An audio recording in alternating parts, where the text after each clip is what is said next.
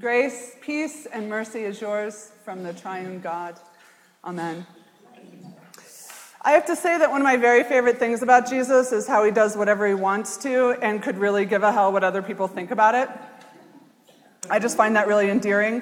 So, especially when he irritates the nice religious people, that's secretly my favorite. So, in our gospel text for today, Jesus is teaching in the synagogue on a Sabbath. And when he sees this woman who has a crippled back, he saw her and he called her over and he said, Woman, you are set free from your ailment. He reached out and touched her, and she stood upright for the first time in 18 years and praised God, which seems like such a win. Except for then, the leader of the synagogue throws a little tizzy about how that kind of thing should really not happen on the Sabbath. Further proof that super religious people can just be so helpful can't they?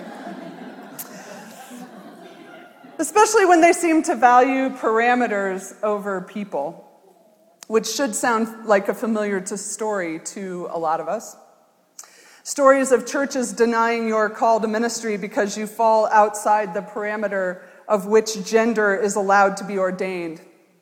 And stories of churches denying you the Eucharist because you fall outside the parameters of what kind of sexual orientation is allowed to receive the means of grace. And stories of churches denying you a place in community because you're just, you just weren't sure if you believed in God, and that falls outside the parameters of doctrinal purity. Well, these kinds of stories are sadly bordering on cliche around here. We hear them all the time.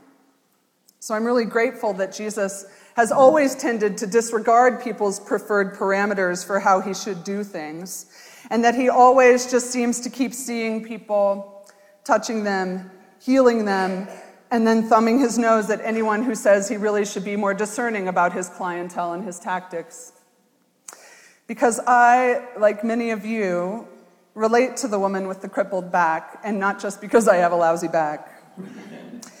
we who have at times in our lives felt crippled by spirits that weaken us, that keep us from standing upright as children of God. And I, like many of you, are happy to have a space like this where we have pretty loosey goosey parameters for who gets access to what, let's be honest. Uh, where we, despite the parameters so much of the church wants to place around Jesus, can still experience divine love and healing and grace. Which is why this week, when I was invited to a dinner at the house of a church leader from another uh, congregation, I just felt so uncomfortable. The invitation came from a group of evangelical pastors here in Denver who have invited me to be part of their various conversations on several occasions. And I believe in that kind of cross pollination, even though it's not always easy for me.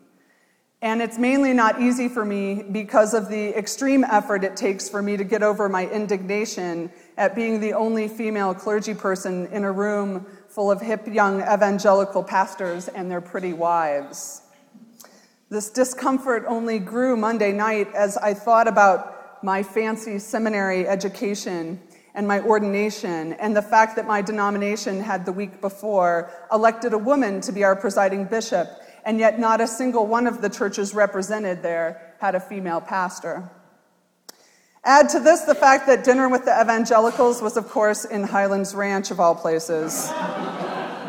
so, of course, I couldn't help but mention what a long drive it had been from the city. I finally got over myself enough to start talking to one of the wives and immediately liked her because she said something snarky, and I'm a sucker for that. and I eventually told her how hard these kind of events are for me and why. And she very kindly asked, But don't you still think we're all on the same team? And before I knew what I was saying, I said, Oh my gosh, of course not. But then when I came to my senses and my manners, I answered that personally, it doesn't always feel that way, but that in terms of the body of Christ, she's probably right. Which is why this week, when I had such a hard time having an open heart with my evangelical colleagues. And when I struggled with how divine love or healing or redemption could possibly happen in a Christian community where there's so little concern for equality and inclusion and the celebration of all God's children. As I studied this story of Jesus and the woman and the religious leader, this is why I struggled because I was having, I was aware that I felt less like, sorry, and the struggle that I had was less like a criticism of them and more like a confession about me. Because that's when I stopped relating to the woman who was healed. And I started relating more to the hypocritical Sabbath keeping religion, religious leader who was calling foul. Because I noticed that in the text, Jesus rebuked the religious leader for valuing parameters more than people, not for defending the practice of Sabbath keeping. Sabbath was still a valid way in which divine love and healing and grace happened. The leader of the synagogue was not wrong in his love for keeping Sabbath. He was wrong in assuming that if God works within the parameters of Sabbath keeping, that God cannot also work outside the parameters of Sabbath keeping. I think what we are so prone to do is to think that if there is an experience of the gospel within a particular set of circumstances, that that means that only under that particular set of circumstances can the gospel be experienced. As though God's agency is somehow limited to the ways in which we happen to experience God. And I wonder about the ways I might do the same thing. I wonder if for me this week I wasn't guilty of valuing parameters more than people when my heart was not open to the evangelicals who invited me to dinner. To be clear, this is not to say that gender equality and inclusion of all God's children is not important, or that many of you don't legitimately have a right to be upset with how you've been treated by those who say they follow Jesus. It's just that we have to allow that God might actually be powerful enough to work outside of the parameters of how we attempt to live out the gospel in this community. Because in the end, faith is so much more about this kind of freedom, this kind of resting in the power of God's love, than it is about defending positions and monitoring parameters. Because I suspect, I suspect, although I'm not fully able to admit it yet, but I suspect that God does God's redeeming work in ways and through means with which I disagree.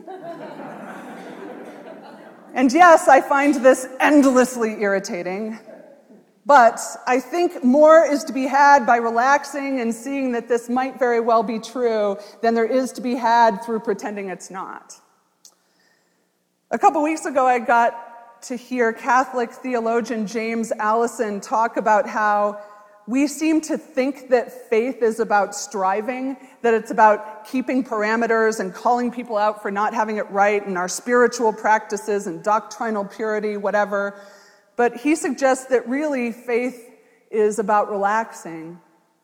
Specifically, relaxing in the way we do when we are with a friend who we know for certain is fond of us. We don't have to strive around them, and we somehow still become our best self funny, spontaneous, free. Alison suggests that faith is trusting so much that God is fond of us that we just frickin' relax. I think that is what Jesus was saying to the religious leader. Not that there's anything wrong with Sabbath keeping, but that, oh my gosh, just relax. And if that's true, if faith is akin to relaxing, and if relaxing about stuff is hard for us, I wonder if on some level that's because it's hard to relax when we think that grace is limited or there's only so much divine love to go around, which is when we should remind each other of this. Divine love, healing, grace, these are not economic categories. Divine love is simply not a limited resource, and it is most certainly not something that happens only here, or only in this way, or only among us, or, and I can't wait to see the blog comments on this one, only among Christians. And if the divine love of Christ is powerful enough to heal outside our parameters for how we believe that happens, then here's the thing. The divine love of Christ is also powerful enough to heal outside the parameters of how others think that should happen, which also is perhaps grounds to relax. Because if Sabbath is about rest and relaxing, it means that there is grace enough, grace enough for all of us. Grace enough for the homophobes and the queers. Grace enough for the Sabbath keepers and the Sabbath breakers. Grace enough for me and for the people who don't think I deserve grace. Grace enough for the evangelicals and the Lutherans. There's enough. Thanks be to God. There's enough. Amen.